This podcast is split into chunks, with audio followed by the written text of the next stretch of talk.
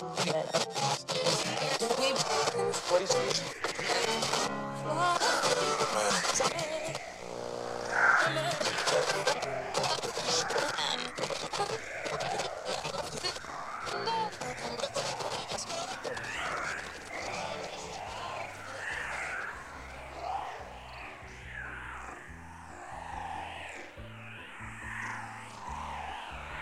is Death by DVD, and you are listening to Harry Scott Sullivan, your host. The episode that you are about to hear is a special one. It was recorded exclusively for our Patreon, and after we posted it, we had nearly every single one of our patrons say, You should really put that out for everyone. That should be a full episode of Death by DVD. And we listen to the people. So now, for your listening displeasure, enjoy this completely uncut, unedited Patreon exclusive episode all about Skinamarink. Don't forget after you listen to come join us in the graveyard. Head over to patreon.com slash deathbydvd and become an official member of our Dead Studio audience. Dead is better. And now, it's time to start the show.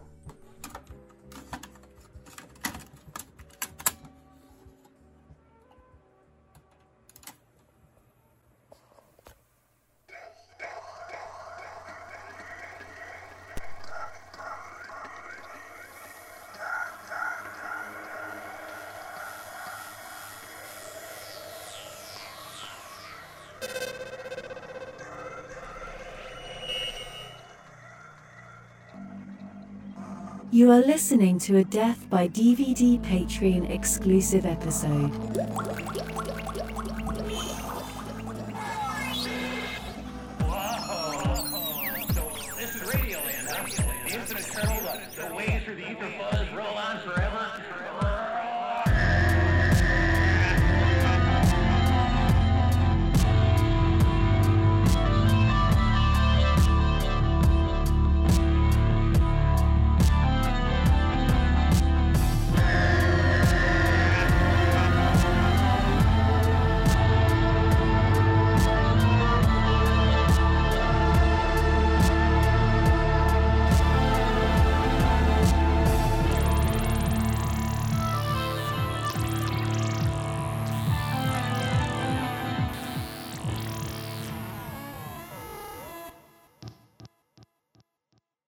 Is Death by Patreon, and you are listening to a Patreon exclusive episode of Death by DVD. I am Harry Scott Sullivan, and with me, it's everyone's favorite, I, Alexander Nash, and we are here to do some dirty work because we're going to talk about skid marks. Skinamarink. I have a list. I have a whole list of alternative names for this this movie, and I'll read it at the end of the show. It's good stuff. Captain Basement, Captain. I sister's face off. I didn't get any of that. I didn't. Uh, uh, Okay. Yeah. Let's preface everything and say we're not trying to do a shit on. I'm not shitting on this film as a piece of artwork. I am more shitting on this movie as a piece of entertainment. Not a huge fan of it. Felt kind of like a complete waste of time for me. Um, for everyone, not just you. What- I- But there's like okay, one of my big things because I did the one thing I didn't know. I knew generally what was going to happen, you know, throughout the film and how kind of divisive it was. But what I didn't realize is how it was shot. I thought it was going to be, you know, a lot of dark photography and trying to make certain images out of it. And yes, that is there, but so much of it is literally a camera pointed at a ceiling or the carpet while spooky sounds play in the background. Ethereal whooshing. You don't see a character's face in the movie. You see one face, and it doesn't have a face, for God's sakes. And that is a big problem for me in the film. Is just there's you, your their feet and disembodied voices. How am I supposed to emotionally resonate or relate to a character and to like feel this this fear you're trying to instill in me? But with this film, when I don't have a a person, it was like it's a lot like playing a um uh, like a horror game, like a horror video game that's a first person view and it's just kind of jump scares every 25 30 minutes. And like the best way i could describe it was it felt like a vis- visual representation of a halloween sound effects record it's just like spooky noises and darkness and not they don't even really try to bend the darkness that much is just letting a dark door stand on its own and try to freak you out with that image and at first it kind of works but the thing is an hour and 40 minutes long that's where you're running into major problems because as a short film it does work uh, as It like doesn't. like, as an I, art I- piece I beg to differ because I've seen this is based on a short film called Heck that's 28 minutes. After I finished watching Skinamarink, I thought to myself, this would have worked as a 20 minute short film. Then I watched the 28 minute short film and fuck off. It eight, eight minutes is being liberal. Like But, it's I a mean, two that- minute it's- idea. it's experimentation and i'm all for as like as an artist to experiment with the genre film but there's a reason there are certain kind of rules to narrative filmmaking and by no means is this a narrative film it's just like there's a reason close-ups are used in films close up on close up on um, actors faces because it helps to see their emotions pouring out of their face it helps you to relate to it it helps you to emotionally resonate and make this film a part of yourself and how would I react to the situation? Oh, or just feeling the emotion of another person and really tapping into your empathy. But you don't have any actors' faces. You just have like people who don't face the camera and like a hand did something occasionally and then the toilet disappears for some unknown reason. It's just the funny thing is I read um, that one of the director's uh, main influence was Stan Brakhage which explains a lot of why the film is the way it is. Because if you don't know who Stan Brakhage is, he was a experimental filmmaker um, who made films in like the the 50s, the 60s, all the way up until he died in 2003. He's actually um, he plays a very small role in Cannibal the Musical. He's one of the uh, fathers of the people who are going off to do the the fucking march across the. Uh, but anyway, enough about Cannibal Musical. But Trivia. he did a lot of experimentation of film. He didn't make narrative films. He experimented with like he would paint on the film itself. He would like glue things to the film. He would like it wasn't a printed piece of film with just a soundtrack and actors and try like it was literally just experimentation of imagery and how can you manipulate film as just a literally a medium as like paint or anything else and manipulating that. And he made tons and tons of very experimental films like that. And that's what this is coming off to me as is trying to do something very experimental and i do appreciate that it's just why the fuck is everybody trying to sell this to me as a like an, a piece of entertainment because it's not a piece of entertainment whatsoever. It's literally just like i'm playing around with film and noises and i want to see if i can like induce an, an emotional reaction out of you out of like with these images. And that's it. That's as far as the experiment goes. And it's just so long and nothing happens. Nothing happens but some spooky noises and some weird sh- oh there's a thing on the ceiling now there's my toys are on the wall okay Well, this is a Patreon exclusive episode, but it very well end up may coming out eventually uh, on deathbydvd.com as one of our regular episodes. So I'm sure our audience might have heard it. They might not listen to the show either, but I was I recently was a guest on a program called Watch Get Plus, and I tried to be a little bit nicer there because they're a little bit of a, a, a nicer show. and I, I tried to to bring up and defend the the idea of the director Kyle Edward Ball selling this. And in and one aspect, I think it's a really good thing. Like look look at what he's done and the door that has opened for indie horror. And the same thing can be said for the last year. A lot of independent horror films made it to big theaters. Infinity Pool I just recently saw that. Pearl X, things like that. Um, even if it's not necessarily good, which I don't feel by any means this is. On one hand, it's a great win because it's going to allow more independent horror movies in. But also, uh, furthering what you're saying, it's art and doesn't mean art can is, you know I like it or oh it's art so of course you have to like it. No, you're allowed to have any any feeling you want to when it comes to something, but making this a mainstream art by allowing something like this, which it's already happening with A24 picking up the whole backrooms thing, it's it's it's just absolute masturbation at this point.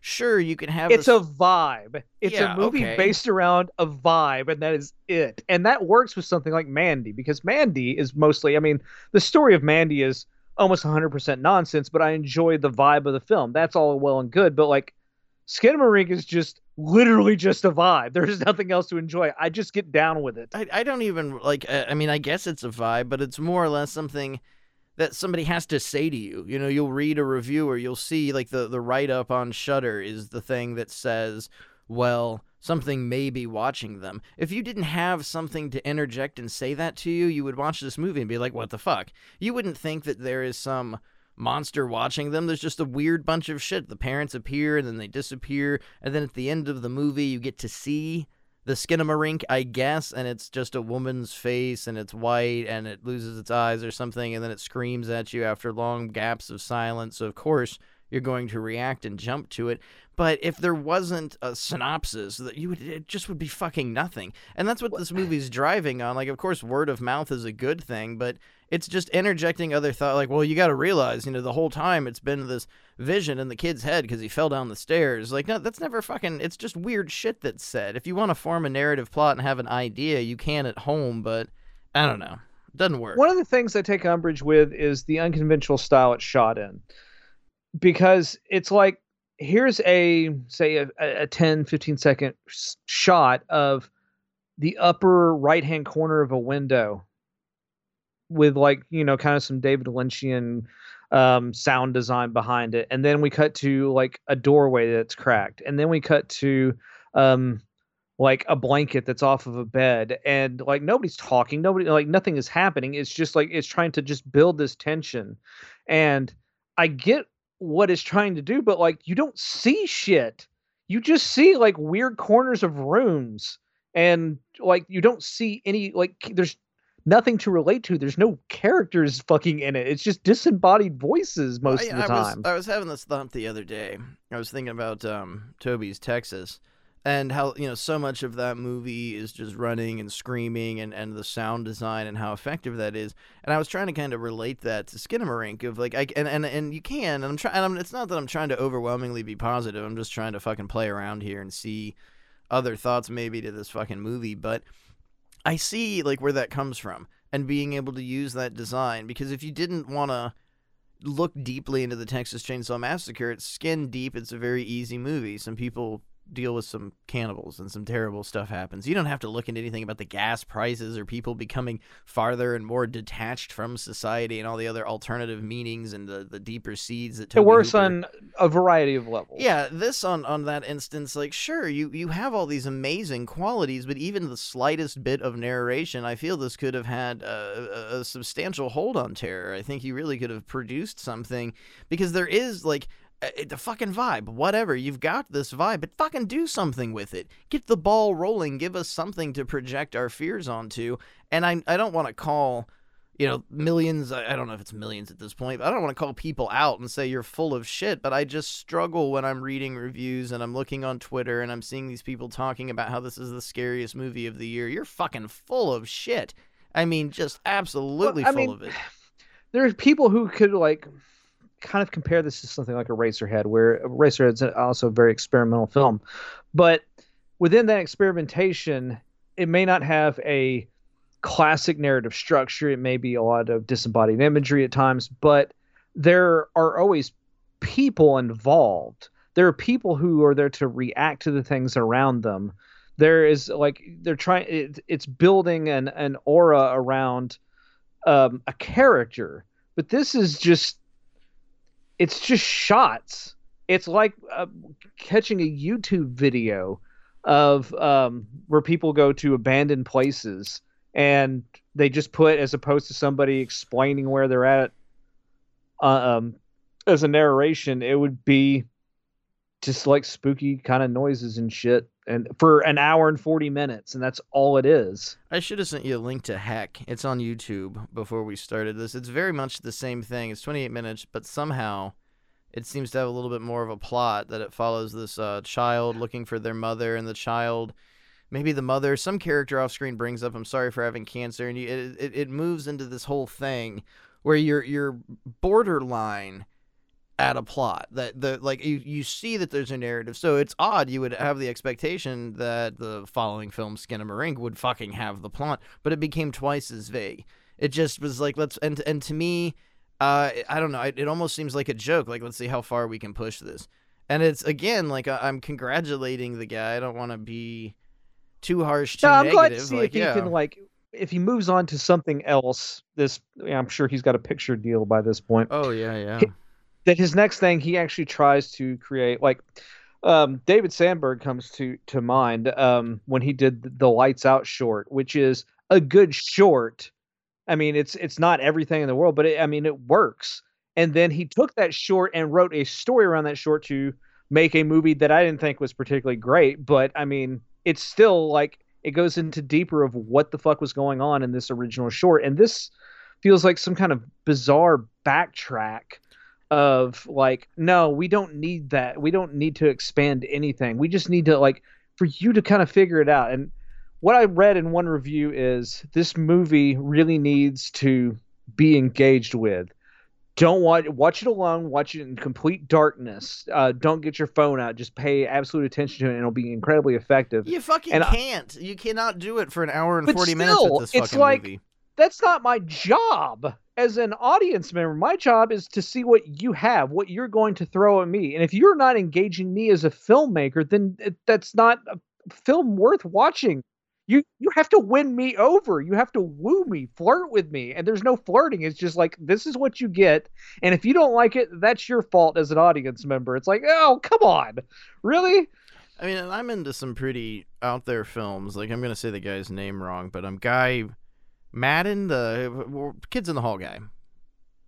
Oh, I cannot. Re- the guy who made um the saddest song in the world. Yeah, that fella. Like uh, his movies are out there. He has, and there's some of them are really difficult to watch because it's just pure absurdist theater. I mean, it's it's transgressive uh, type of theater, but it's also very very absurdist. But there tends to actually be a fucking point, and and no matter how ridiculous the narrative is, there is a narrative, there is performances, there are emotions that you can get behind, and I see like similarities, and like I love uh, usually this would be the type of shit that gets me completely off. And and on fucking Watch Skip Plus, we we say the same kind of thing. Like this, t- t- this sounds like something I'd love. Like I've sat and wasted like four hours of my life watching the entire thing from Inland Empire, the rabbits that just cry and talk in gibberish and weird limericks. I've I've seen all of that.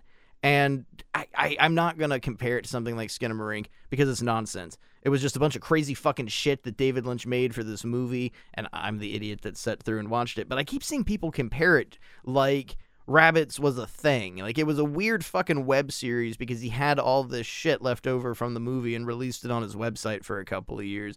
And now it's this thing. Like it's not comparative. It's neither here nor there. You want to look at Inland fucking Empire and you want to use that whole emotion and the dream and and how things can be relative in the dream world and whatever. Sure. it may not make sense to like to you but you can kind of there's something going on there's Yeah. somebody who's trying to relate to you as a human being it's one human being reaching out to another human being and this movie felt like it was made by ai it felt like it was Yeah, um, really. like a found footage movie the all the shit you would edit out of a found footage movie yeah. just like anything that wasn't interesting in a found footage movie, this is what it all is, just put together in one big fucking movie and say, "Hey, but there's there's a narrative there if you we- read the Wikipedia plot description." If you look for it hard enough, and I shouldn't have to fucking deeply look for it hard enough, and um, you know, people Or I should that- be I should be tantalized to look deeper into it, and that's what it's missing. You're not giving anything for me to sink my teeth into and go, "Well, I want to know more," because I don't care to know more because it's, a, waste of my dark closet for fucking 35 seconds, and then we move on to the floor again. Were you able to actually finish it? Did you see the whole movie? i watched the entire thing, entire and thing, it yeah. just, I don't like. Why is it an hour and forty minutes? Nothing happens in an hour and forty minutes. And the last, like, I would say 25 minutes or so are, are the majority of, of the most interesting stuff where everything suddenly becomes weird and upside down. And I, I, I but they don't even build the music to get to that, it's or like there is no music. They don't build the the soundscape. They don't build like the tension in like in a like kind of a classic way. They just kind of let monotony take over and then it suddenly becomes a little less monotonous but they don't like the like the only time they really mess with the sound is when there's a jump scare and then turn up the volume to fucking 11 and just blast it out for like 2 seconds scared yeah because it was quiet forever and now it's not for 2 seconds You've not yeah, even so it- much as scared me. You've just fucking alarmed me. You know, I got startled you've not produced um emotion. And like and that's the the baffling thing is I we're we all like Letterboxd so that's the easiest thing to scroll through. And I'm looking at like five star reviews of this movies. And then I'm switching to Twitter. I'm looking on Facebook. And I'm not going to call anybody out. This isn't a, about something like that. But there's a lot of respected journalists that I'm like is this payola? Are you are you fucking getting money from Blumhouse to just kiss these inane movies fucking ass? Because I just don't understand critically where we are like you know I, I like to take myself at times fairly serious as i mean i'm a fucking film judge on one hand and then a critic on the other. I like to take some of my like sure sure we do silly stuff and we say silly things but sometimes we're really dead serious and some reviews are critical and it, it it's it's all arbitrary and it doesn't matter but when you have your i don't know uh, uh, brand you kind of got to stick to it and I, it's baffling to see people that you know four or five years ago were shitting all over blair witch and how awful it is that just love this movie now and it's like you got to pick something you got to have a fucking stance and stick to it that how can you hate like sure the, the third blair witch movie it's pretty bad i'm not a fan of it. I love the first one i even like the second one but holy shit. Sorry simon barrett it wasn't very good yeah, I mean, it could have. You just remade the first movie, and it wasn't even that impressive. But that's neither here nor there. Um, how the fuck can you hate that, but like this? Like shit. At least they remade Blair Witch, and you can watch it all over again with some new people. This movie's just so. It's um, and I I. I I'm not trying to bring him into it and shit on him. but, Like Brandon Cronenberg's second film, Possessor, that movie's vague as fuck. Just in- intentionally confusing and vague. and it is very much like this because it does drag through a lot of stuff like uh, like with the um the shots where it'll just kind of shots will go on for an extended period of time just kind of for no reason other than to kind of just really build up filling that some fucking sort runtime. of like tension or like odd feeling Let's make this as unnecessarily long as possible. And like, sure, I try to be sassy and funny at times, but legitimately, I finished Skinamarink and was like, this could be 20 minutes long, and was I was fucking shocked when I finished the short film Heck, because it was like, how the fuck did you manage to make it m- more strenuous to sit through for 28 minutes? It's more of a fucking chore when it's shorter for some goddamn reason, and it it, it, it it's it's a fucking vibe. But breaking both of them down Man, I wouldn't even say the vibe runs longer than a solid two minutes. I think with fucking credits, this could have solidly been 240.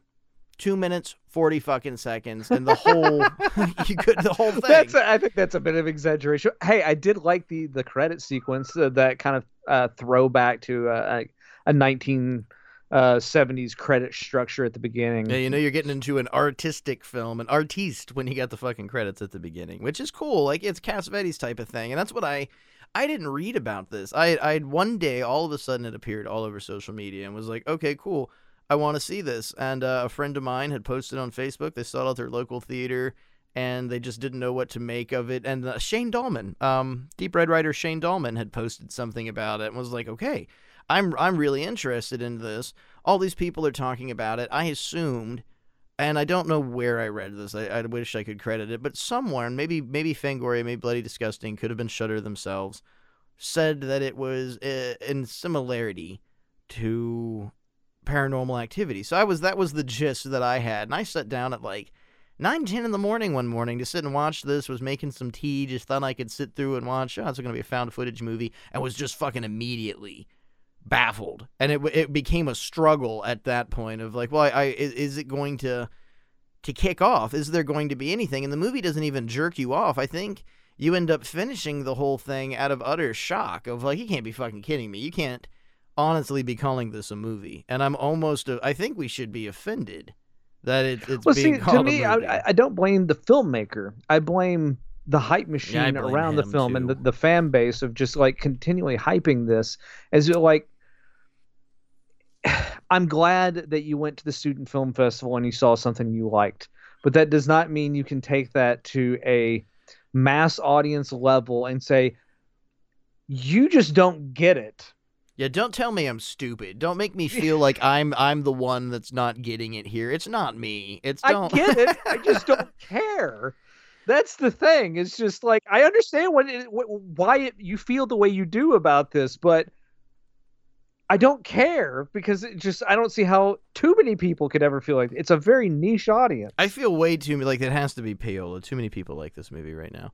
But you know, you brought up student films, and uh, for for the Long Island International Film Festival, I've been last three or four days I've been trying to tackle because there's a lot we a great deal of segments horror art house all sorts of stuff it takes everything every, every type of film obviously international but there's a whole student film section for it and that's you know you're you're going from high school graduation level into some of these people have been like NYU for a few years. So there's a chance you know you could get some really interesting stuff some really cool things.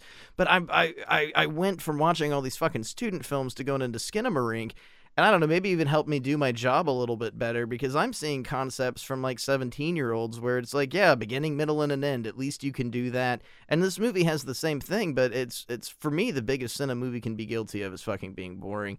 And this is so drastically boring, and its whole do it yourself emotion thing. I just argue. I have seen in the last week, two weeks since October, some of the, the worst and some of the best movies I've ever seen in my life working for a festival. And then I saw Skin of a Skinamarink and it's like I, I don't I don't feel this is a movie. And I It's I, a demo reel. Yeah. It's just not a feature. It's not a film and it's it's it's offensive to me to have it told that way. This is a movie and you're not getting it. Who the fuck are you talking to? Are you talking to me? no, you're not. Like, I, am sorry. I get a fucking movie. I know what movies are. I've seen one. God damn it, I've been in one. it's an experiment, and I'm all for experimentation. That is great. But experimentation is what it is, and it's a fucking experiment. Taking yeah. it, trying to take it to like a, another level is just like, why? Because if if we start getting more films in this this vein, it's just going to like you're alienating so much of an audience. Because like I just I don't understand how any god damn it, it makes me sound like reactionary, but like a normal film goer, just like I'm not, I'm not even talking about like your typical like crazy Twister fan and just like my favorite movie Speed. Um, I'm not talking about that. I'm just talking about like just everybody, like David Lynch fans. Is this is this where we're headed? Is this, is this like is this what you think the next David Lynch shit is? Because I'm I'm not jumping in the boat with you guys. I, I'm I'll be the old curmudgeon old man going. And back in my day, we had actors who said dialogue, and there was a story. Eh, shut up, you old man. I just need pretty colors for two hours. Well, like I don't even think you need actors. I don't. I don't know if you specifically need to even see somebody's fucking face. But what you definitely goddamn need is a point. There's got to be for this exercise something As- aside from just what it's a vibe. It's scary. It fucking isn't either. It, I, I guess it could be a vibe. It's it's more like a bad fucking mushroom trip than anything else. You've lost your keys after eating too many mushrooms at your friend's house. Like I don't, you can't find the fucking door. There's nothing to offer, and that I, I guess at the end of the day, that's what fucking makes me mad. Is there's nothing to offer, and even out of the most morose, fucking dumb piece of shit, fucking movies, stupid uh, Slime Ball Babes at the Bowl-O-Rama 2, a movie that, that clearly has nothing to fucking offer at all, and, unless you really want to see Brinke Stevens direct a, a movie she had to come in and fucking save. And nothing, not, I'm not trying to shit all over that. I'm just saying, at least it's fucking something. Well, it it's trying to communicate. And uh, I see the I see Skinamarink as a film that's trying to communicate, but it just doesn't understand how to communicate with like humanity as a whole. And that's an issue with art. It doesn't make it bad art. It just makes it not relatable art.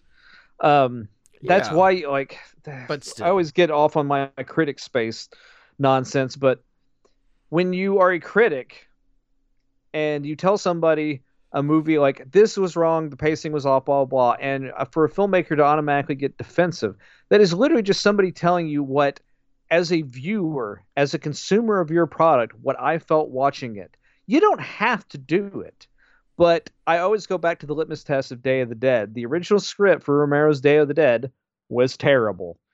It was not a good. I. It was just too much going on, and it was all over the place. He couldn't make that movie for budgetary reasons, so he scaled it down and made a fucking masterpiece with Day of the Dead. Unarguably a masterpiece. So when you have problems, you have like a studio, you get notes. You don't have to take all the, the notes, but at least understand that these notes are you are not communicating with me to where I understand or it is resonating with me.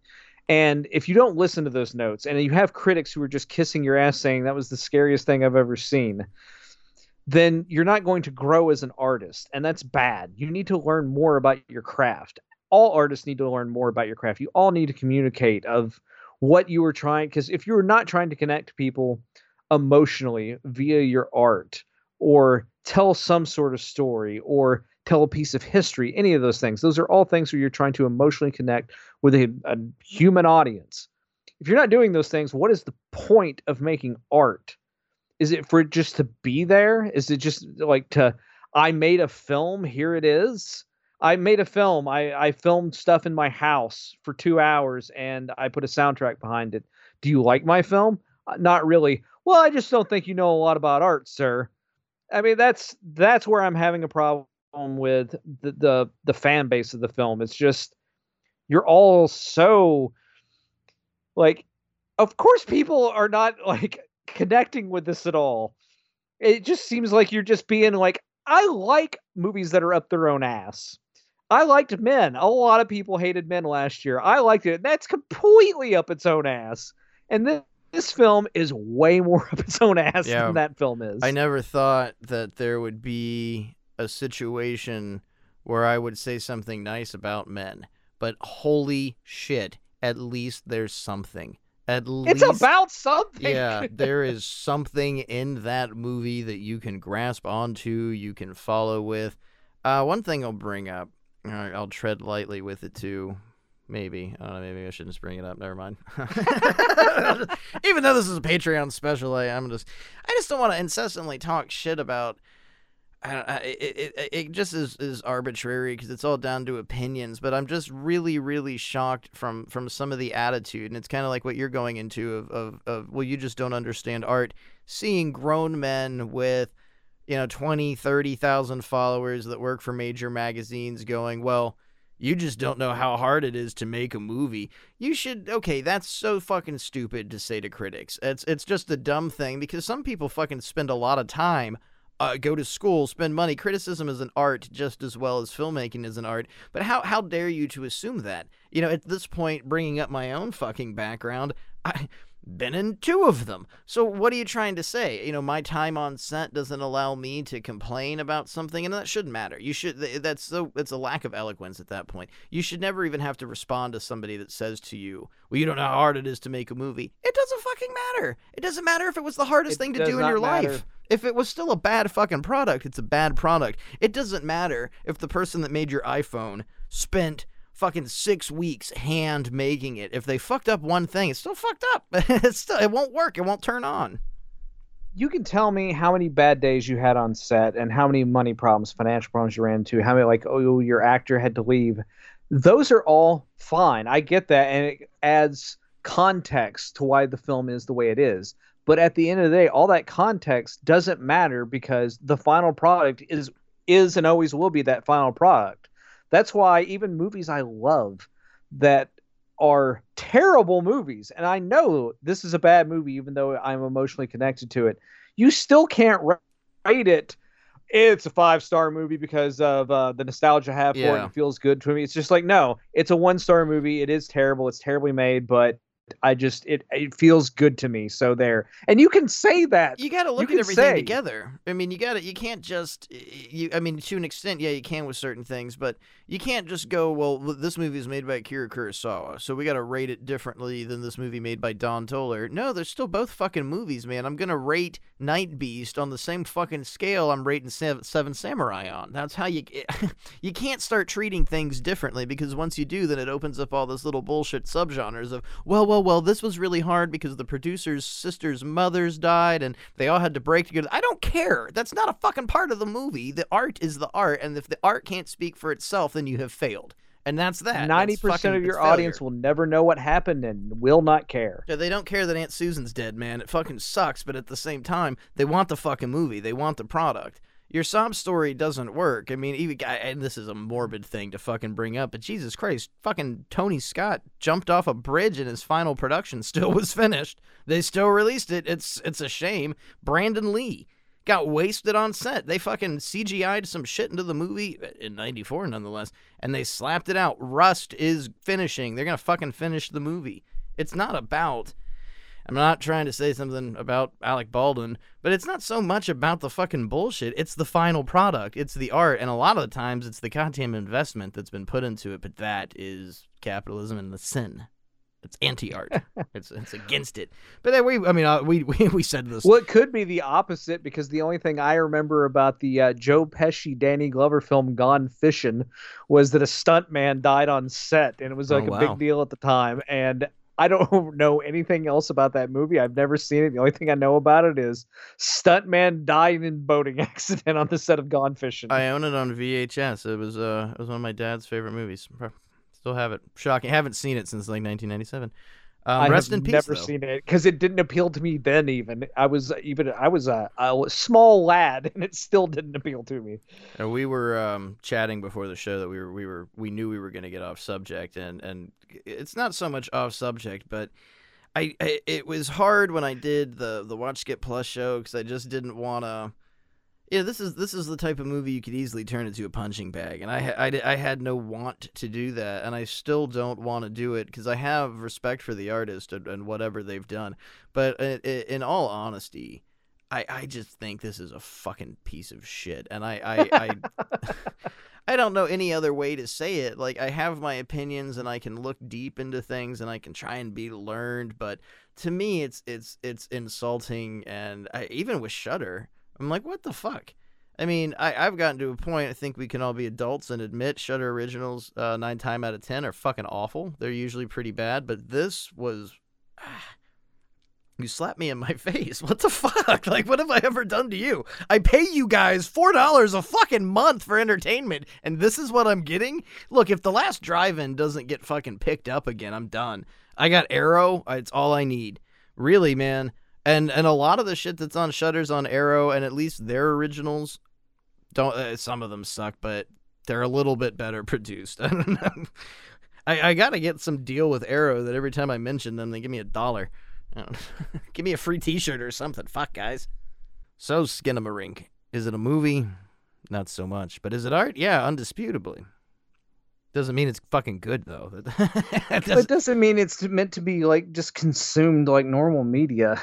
And do we really need to unleash abnormal media like that onto a mass audience? Because do you remember the blowback for The Witch? Oh, How God, the reviews yeah. were the scariest thing you'll ever see, and then people saw it and go, "That wasn't." We talking about scary because people's definitions of fear are completely different. But now imagine the blowback for something like Skinamarink, which is going to be, "What did I even fucking watch? Are you people even trying anymore?" Well, even Midsommar. I mean, um, you don't. You're not a big social media guy. You use Twitter every now and again, but I'm I'm on Facebook and I'm a member of you know the Joe Bob Mutant group and weird horror movies and obscure movies and just a, a bunch of fucking horror movie groups and uh, movie groups in general. And still, you know, you'll see somebody commenting or it'll come up, oh, Midsommar, worst movie I've ever seen. Hereditary, worst movie I've ever seen. People struggle with that. And I, I admittedly, I'm not a big fan. I don't dislike it. But I'm not a big fan of Midsommar, but it's not because it's nonsensical. It's because it was cut like shit and it was written dumb. I'm just, I'm gonna boldly say a movie was written dumb. But my my thought process here is: look, if you were gonna write a four hour movie, that's fucking fine. If it was a four hour movie, but what we end up getting is a two hour movie with the majority of all that shit cut. So at what point didn't it just occur occur to anyone of maybe we should uh, rewrite this to be two hours, an hour and 40 minutes, whatever. It, like you brought up with Romero, the original script for Day of the Dead was batshit bananas and it was cut down and turned into something incredibly doable. Midsommar's a great movie. I think it could have been a better movie if it had been cut down and dealt with. But still, the point of it is people didn't fucking like it. People didn't like The Witch. People don't like Hereditary. It's because it makes them fucking think. Here's a movie that if it, it, all you have to, do- it just forces you to sit and have this conundrum. These, uh, what is this? What am I dealing with? So what? Marvel movies where you don't have to think or fucking this. What do you want? There's no goddamn middle. I mean, God, people even complained about not understanding the Northman. What the fuck wasn't there to understand though? I mean, what? I've seen fuck? Hamlet. I, I know what it's about. Even if you haven't, you've fucking seen Conan. I'm sure at TBS at some point. If you're a male over the age of 30, I'm gonna assume you've fucking seen Conan the Barbarian at least on TV. I mean, I guess that shouldn't say things like that, you know, but whatever. I don't know. Yeah, I don't, I don't know if you can say a the, statement uh, like that, the- but the Conanless incel community is going to have a field day with you, Hank. I'm sure. I'm I'm I'm constantly worried. Uh, one of our nine patrons is gonna be, be Well, strongly I upset over haven't this. seen Conan, and I'm over thirty. I guess I can't listen anymore. Oh fuck! I just um I don't know. It's it's it's an absolute loss for me because I don't know what. I think I, I and as I was saying at the beginning of this, on one hand, there's all this good about selling a movie like this, and it opens the door for indie people and indie horror, and it will become you know it's great. People can see it, but on the other hand, it's just selling snake oil, absolute bullshit. And I I just I, On the other hand, I have to listen to dipshit douchebag critics, like critics, just run their mouths about the essence of the film is this. I know, I know all these things. I am not dumb. The problem is none of that matters. Why do you care to sit down and watch this? So I'm sure there are people who are going to have seen this like three, four times over in the next couple of years, and like, what? How are you still watching this? I, I just don't see how much entertainment you can get from watching like a seven year old's feet every 10 minutes. I mean, wait for the Blu-ray to come out, and there's deleted scenes and extended features and a four commentary track. I mean, it's just, I, it's genius marketing. I mean, it's like fucking Kiss. You know, Gene Simmons just figuring out how to make money out of everything. But is that good for art? Is is is is capitalism and money good for art? And it's it's uh, it's a, a catch twenty two that I don't. I don't want to play with. I'm not. I'm not into the idea of it. And I, I like you. I don't want to come off as an old man that doesn't want to move on with the times and get the new art. But this ain't. This ain't the new art. It's experimental and that's fine. But I mean, even it's like, uh, well, Jimi Hendrix, he was experimental and that became the mainstay. Yeah, but fucking Jimi Hendrix was doing something. He wasn't just standing there making noise. He, he actually was doing something. Yeah, it's just I don't know. It it reminds me of art students I used to know who just they didn't particularly understand how art criticism worked. They didn't understand how class worked. It's just like I do what I want to do and you just appreciate it for what it is. And that's all there is to it. It's like no, there, I don't like, have you have to. to learn to grow as an artist. Uh, Like it helps to conversate with other artists and like-minded individuals to see where you might not be even interpreting your own emotions in a, a way that's constructive. Like that's, I guess, the biggest problem is I just don't think this was an effort or an experiment that was particularly constructive to like to anything. It it it didn't do anything particularly new other than just kind of chop the the narrative out of filmmaking and can you just make a film that is absolutely experimental non-narrative and still like and still connect with an audience and to certain to a certain extent i guess they answer to that question which is partially yes now the box office returns are going to tell people that oh we can do this kind of thing and make money but how many of that say what did it make two million dollars in its theatrical Yeah, run two million dollars. of the people who saw it, of that two million dollars, how many of those people would go back again and be, just be like, "Yes, I am in for more experiences that are very similar to this"? Because I, I bet a lot of people feel just like us, where they feel like I kind of got housed with that one. I, I kind of feel like I wasted an, uh, an hour and forty minutes of my life. My time's been stolen. So, like, how often can you try to do something like this? Because I think, to me, that's so many rules were broken, like film rules are broken and storytelling rules were broken by this film. But you have to understand what those rules are, why they're there, to be able to break them and have a reason for breaking them. And I don't think there was a reason for breaking them other than just because I can. And that's a terrible reason to break rules because you end up with just kind of like muted gray. It's why you don't mix like, you know, purple and orange together because you're always going to get brown. Well, maybe it won't be brown this time. It's always going to be brown. So it's kind of the same way with this. It's just like you're just trying like there's a reason you don't mix those two colors because it's kind of be muddy. It's not going to be a good even a nice shade of brown. It's just kind of a shitty brown color. I'm sure So- as we're speaking, Skid Marks Two is in fucking production. Uh, you know, it's it's like I said about the Blu-ray. What is it going to be a four-hour cut? What is there more shit that we don't understand? It just More I- it's- Legos on the wall.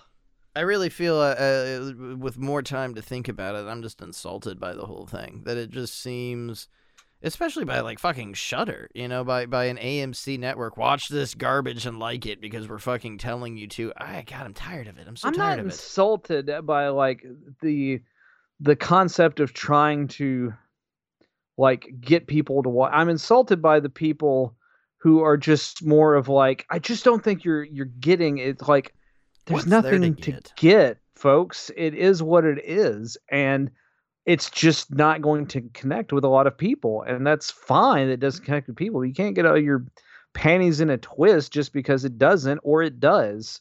The only reason I'm getting my panties in a twist is because I'm tired of hearing it. I'm just tired of like, please stop telling me how good this movie is because I don't like it. I didn't think it was good. I don't particularly want to have a conversation with it about you and you try to convince me why I'm wrong because there's no point.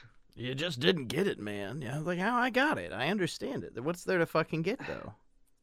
Well, I just and I think there's this certain urge for especially more modern filmmakers. I mean, I'm sure it's somewhat prevalent in the 80s and 70s and all that as well, but like who are just who kind of treat their audience like they're fucking stupid. Or you get those like you were just talking about earlier like well, this happened on the set, and you don't understand how filmmaking works. You never made a film, so you don't understand how chaotic it can be. And it's just like, I, I just don't understand why any of that like matters the most important thing as far as filmmaking is concerned is like it's the audience and is that piece of artwork representative of an audience that wants to to to see the film and if it's not it's just does it even serve a purpose at that point I mean, then you even have something like John Waters, who's out, you know, his originals, early films, Pink Flamingos, things like that. It's out there to be dangerous to, in in some ways. but he understand the rule he understood those rules and that's why he was breaking them that's that's the transition I'm trying to bring up here. Is is you have something like that that is almost made to hurt the audience, and there's still a point for that though, and there's an audience for that. This just seems like it, it, it's it's so strangely interjected. It's a horror movie, so we have to take it. It's indie horror. We have to support it. It's mutant fam. We have to support it. And it's just ah, I'm tired of this this force fed, convoluted horseshit. It stands for nothing. They literally made a new indie horror movie that's an hour and 40 minutes about nothing, and they sell it and they run it up the flagpole and tell you to like it. Then you go and you look outside and it's all these people. It's a fucking, it's the scariest goddamn thing I've ever seen. What the fuck? Well, that that leads me back seen? into my whole Terrifier debate of this, uh, like not Terrifier two, haven't seen that, but the the first Terrifier film where it's just like this is uh like a special effects reel. This is a whole bunch of like gore and just gore for gore's sakes, and there is no real story here. And what story there here is here is bad, and you're kind of giving a horror a bad name because this is what every asshole who looks down on horror thinks like slasher movies are and movies filled with you know violence can or oh it's just killing for an hour and a half and you just get off on that i'm like no horror has always been deeper than that i've always like stood up for horror and then when somebody makes a movie that is exactly that it's just like well now it's uh, i'm a little bit ashamed that this is all you could come up with and it's the same way with this film where it's just like, i'm a little ashamed this is all you could come up with and you're gonna like i can't defend this as a Yeah. fan of the horror genre I, because I, I want when to. people like a normie will say will say that movie wasn't scary at all. It was kind of shitty. I have to go, yeah, it was. You're correct. you know, I want to fight it. I want to champion it. I want to be there for the little guy, especially with Death by DVD. You know, we've been around for a long time. We have a, a good venue where we could champion and and have a heart for these independent products and it's not like we don't but i mean what what what what gain is it we're going to go out there and lie and say this movie makes sense and and, and honestly i tried to make theories and to come up with what it's about you know i really wanted there it's to be It's about emotion. It's about emotion as a little kid would feel it. That's great. I'm not a small child, and I don't find like some of the shots were set up perfect. Like one of the things, the scariest things to me is dark hallway with a door open. You can't see anything, and uh, like inside the door because it's so dark. And if the camera is like you know, say ten feet away, you just see it like in the in the bottom corner, and maybe thinking about seeing something horrible crawl out of that corner of the screen.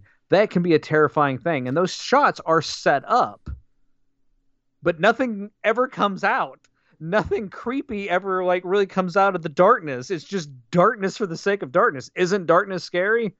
Well, no, if nothing ever comes out of it, then I just get used to the darkness like a grown up does. it's just kind of how it is. Yeah, I think the whole vibe and emotion it, it, it keeps claiming and, and imposing on itself is just lost. Like there is nothing. I don't I don't see the emotion. I don't see the vibe. Maybe I'm too old. I don't get it, or maybe I'm asking for too much. But I mean, God, a, a couple years ago, I I tried to sit through.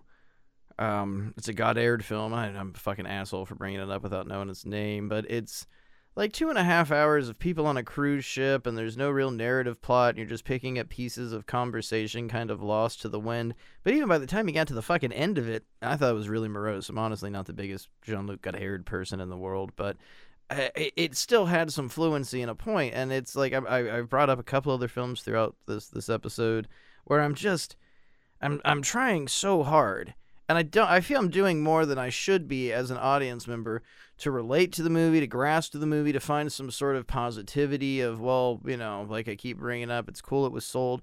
But the more and more I come down to it and focus on it, it just I'm I'm I'm more and so insulted by the matter, I guess, when I think about it, that I don't know if I want to watch this guy's films anymore. I don't I don't care what the next and to me that's that's disheartening. That's heartbreaking and sad. He spent 13 grand on it.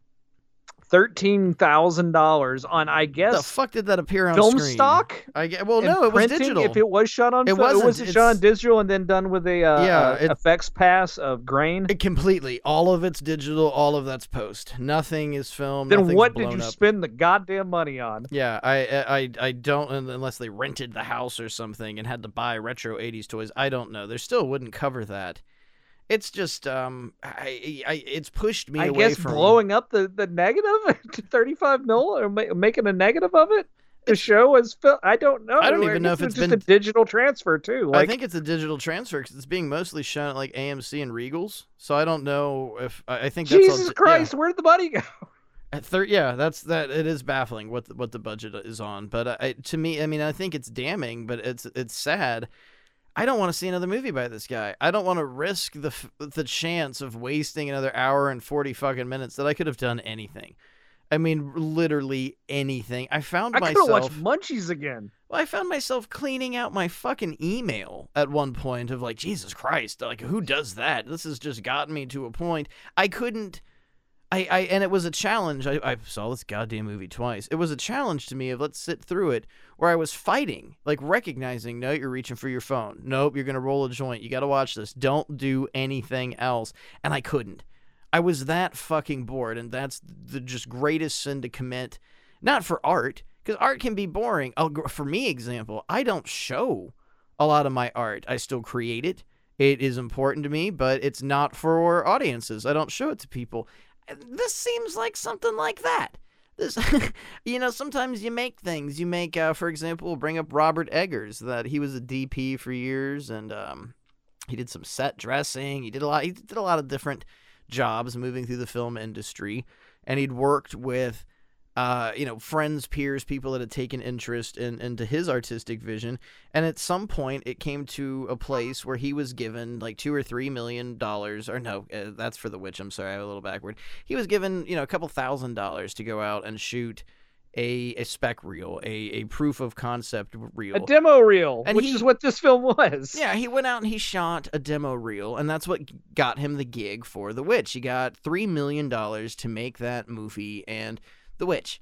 it's still a very abstract, conceptually dense movie, but it fucking stands for something and it stands for a point. And this seems so similar to that story. You know, you have something, you do have an idea with emotion and the vibe, as everyone keeps calling it. You have something. But I and and I, I truly feel that the director has more to offer, but I just don't fucking want to see it.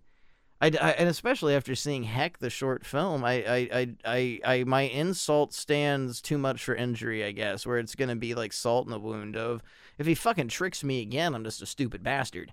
You know, I, I it's like Tarantino. Not to, to I stopped watching Uwe Boll movies. Exactly, and that's where I was going with it. I stopped watching Quentin Tarantino movies because I stopped liking them. I saw Once Upon a Time in Hollywood, but I haven't seen Hateful Eight and, and all and Django and all that shit. Why? Because I've seen twenty. I've seen the original Django and twenty eight other Django knockoffs. I have no interest in seeing his.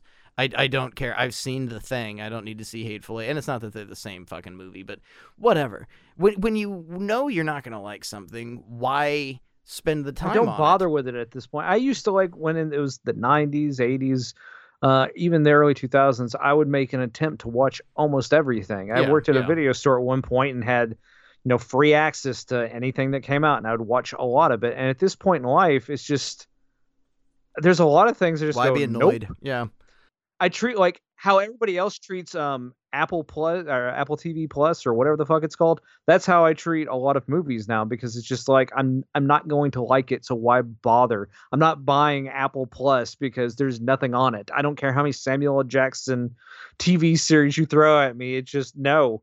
I'm not getting another streaming service and just by that same rationale, no, I'm not watching another one of these movies because just what's the point? Like I don't watch comedy at all anymore. Most comedies because what's the point? It's probably not going to be funny. Well, no matter what he does, you know, and unless I, I have someone like you telling me a fucking detailed synopsis of the movie, I'm not gonna waste my time. I have no interest anymore, and that's that's intense. Like it, it took 20 years of me watching Quentin Tarantino movies to finally go, all right, I've I've now seen all the movies that he keeps doing the homages from. It's not funny anymore. I get it. I have nothing with this guy. I don't know what to do with Mr. Ball. Uh, you you've you've genuinely intrigued me, but at the same time pushed me away so far that I don't give a fuck about the rest of your work. I don't care about your fucking career. Like okay, and I feel not to this level whatsoever, but I, I feel the same way a little bit about Robert Eggers. I think he's an amazing filmmaker. Do not get me wrong on that, but like I I love The Witch. I like The Lighthouse a little bit less, and I like The Northman a little bit less than I like that. Not to say I'm not going to watch his movies anymore. I will still watch his movies because I think, uh, especially visually, he's a tremendous filmmaker. But I'm just not going to. I don't have this like level of regard or anything. It's not like every movie he puts out, I'm going, oh man, I'm excited to see this because he literally always delivers. Well, he doesn't always deliver. Sometimes he makes some just okay movie. Just like it's not an excellent film, but you know, I I temper my expectations, and with uh Skinamarink, my expectations are like nothing. Well, that's like our contrast between you know like uh, Eggers and Jordan Peele. You are are very very excited for Jordan. I'm very very excited for I have high expectations for but at, him. but at least on both of our spectrums, we can individually like, well, me, I have this, this, and this. You have this, this, and this. We can come to terms and have something for a defense, and well, not even a defense of like this is personally what I like about Robert Eggers. This is what I like about Peele. When it comes to Ball, it's like I there what what could what could you honestly say to somebody? What could you argue with them of, of is the fucking point? I mean, I don't know. You see where I'm trying to go, but at the same time, Oh, I see, like- it's- Like you, you want to talk about the perfection again? oh god i need to rewatch it we should do a perfection show that's that's our one movie that we've always been uh split upon at odds ends on because I really like it and Hank just like, what's the fucking point? And that ending sucks. no I, I got the point i just think it was was against its own point by the end of the movie if i remember correctly and i didn't uh i did i didn't agree with what we'd been shown of our lead two characters that what they did at the end fit what their I, I- Tobe uh, Hooper, previous- my friend. What did Tobe Hooper do with Texas Chainsaw 2? What is Tobe Hooper? What embodied him as a director in most of his films? Uh, making money because he hated the man and just wanted to go smoke weed and in Tijuana and drink some Dr. That's Pepper. true, but also he just had this whole thing of just like towards the last 15 20 minutes it becomes fuck it let's see how far we can push this and i think the same it's kind of the same way with perfection and i think it's a little bit the same way with men of just like no fuck this let's just go balls out i've been pushing a direction with the with this piece and if I can take this leap, why not? And I just I admire that bold thing to not like end it in a way it's it's supposed to end or in a way that it feels comfortable. It's just it it's just kind of wild and crazy. It's the opera. It's the Tobe Ho- Hooper opera. I look forward to you seeing Infinity Pool. That's gonna we're we're, we're definitely gonna come back and have to do an episode on that one. That you know I don't want to uh, say anything too much. I liked it. I it uh, uh, I I, like know it. the basic construct of what's happening, and I'm interested in that. Um, although Brandon Cronenberg has yet to really prove himself to me. I think he's a good filmmaker, and I've liked emphasis on liked his two films. I haven't loved any of his films yet, so uh, that that's where I'm at uh, as far as Brandon Cronenberg is concerned. it definitely suffers from a lot of the same, same problems that Possessor suffers from. I like a lot. I don't. I love would be a strong word, but I like a lot, especially conceptually, what happens in, in his first film. I think that's that's the the whole virus thing, and especially like Malcolm McDowell's yeah, you just recently watched Antiviral. That was my. I, I saw it years ago, and I. I recently oh, I'm just. But I know you rewatched it, recently yeah. rewatched it. Like, my problem with that film is I think it has an amazing concept, and it, it- like the, especially the first like 30 45 minutes is like i'm really enjoying where this is going. But brandon cronenberg has this tendency to like fucking meander into weird subplots that go nowhere and like don't really they, they like slow the story down. They slow the, the momentum of what is is happening in the piece. And i felt that way about antiviral where i felt like i was going it was going in so strong and then it's just like oh my god where is this even going and it's it's actually kind of started getting a little boring because we've gone off on this kind of weird tangent that why is he going this direction because this direction is not even that interesting It seems to be around the the end of the second act. He does that Yeah. in everything, and it's it's like the first two acts are really strong, and you start moving into the third one, and it just goes to. And then for some reason, another uh, it's like a, second act turns into an unnecessary forty minutes added to every movie, and it happens yes definitely again with Infinity Pool. And the weirdest thing, I just I could not help but feel the entire fucking movie. Uh, Alexander Skarsgård's great. He's great in almost everything. Well, not almost everything he does. All the Skarsgårds are great. But god damn it, this role would Armie Hammer would have fucking been perfect. This, and and there's no cannibalism. There's nothing even weird. It's just as I was even watching the movie, it seems like God, this is this is perfect for somebody like him because he's very Patrick Bateman. He's very like plastic and uh, kind of hollow. And I, I, I, I, I've seen a handful of um, Armie Hammer performances, and I do think he's genuinely, uh, aside from being batshit crazy and a fucking cannibal, a really talented actor. But the, the again, the sin a movie, the biggest a movie can commit is being boring. And there were just parts of Infinity Pool. I got to see it theatrically, where I was just even, and it was I did. I was the only fucking person in the theater, and I was even looking around like, Jesus, fuck, come on, let's move it up, let's let's kick, do something. Well, okay, in Possessor, there's um, we go through the whole thing of where she and you know inhabits the mind of the dude, and he's trying to steal the thing from Sean Bean and all that. You know, the the intrigue, the spy shit happens, and then the melding of the two personalities into one body happens. And like, I don't have a problem with that idea. What I have a problem with is to indicate this. It seems to go on like a 20 minute tirade of nondescript visual storytelling that is just random weird shit that just goes on and on and on. It doesn't really further the narrative that much as much as it because like you could cut out I, I think a good 15 20 minutes out of possessor in that part where it's just like i understand what's happening. Why is it like why are you why are you continually trying to kind of explain it to me? I think that that's and i felt kind of the same way with antiviral. It's just like i know. Can we move on with what's happening? No we're still going to be in this like weird fucking like this like ethereal fucking world of nothing of just stuff of just visual stuff for no reason And Infinity Pool is no different. Uh, yeah. um, okay. I mean, so if, if if you like Mia Goth, you got some some really crazy, and it's not a bad movie. I mean, I, I think I three starred it, and I it, it's it's not even like a shallow three stars. It's just the same thing, and and this is the least David Cronenberg, Brandon Cronenberg. But you can in like the first five minutes of the movie, it's like, well, you I know who taught this guy how to use a camera. That it's it's just overwhelming, and it's it's I don't know. It's we've made see, the that's what. I like. I know a lot of people think Crimes of the Future, Cronenberg's last film, is very mid, but I ended It's up great. really enjoying it. It is cheap. Like, I mean, it just doesn't have the highest budget. It doesn't really affect uh, the appearance of it that much. It's just it's very scaled back as far as scope is concerned. But he he does cram in a good amount of like design and um conceptual ideas throughout the film to kind of like fill it out more. But it's a complete and utter idea from beginning, middle, and end of what he was trying to say in this particular this this piece of art is just like this is what I am trying to communicate about the way the human body is evolving and evolving with um, kind of the uh, the environment and the environment around us and like with the next step in human evolution it- like you know typical cronenberg concepts. And i enjoyed all of those things. And he was able to create a tone and a, and a feel to the film that only cronenberg can do.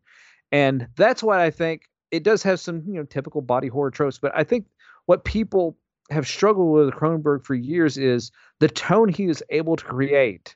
It's i've always used the word sterile. It's a very canadian thing. Like i i couldn't see an american filmmaker like making art like cronenberg does because it's just it feels very canadian. It feels very proper and very ordered. It's almost like a scientific experiment that he is running but using philosophy and science and like together like he wants to test a philosophic concept so he uses science to test it it's a very interesting dynamic even beyond that, I mean, he, he has a deep seated obsession with science, medicine, and psychology, but he, he's also fascinated by by by machines, by engines, by by some even something as simple as motorcycles, and I think all of that actually shows up in his films. Just the the mechanisms and what makes an engine and pistons and these machines that fire and work on absolute precision are so much similar to the the uh, uh, uh, uh, autonomy of a human being and what builds us up is that he takes all these things of absolute precision like dead ringers is a great example.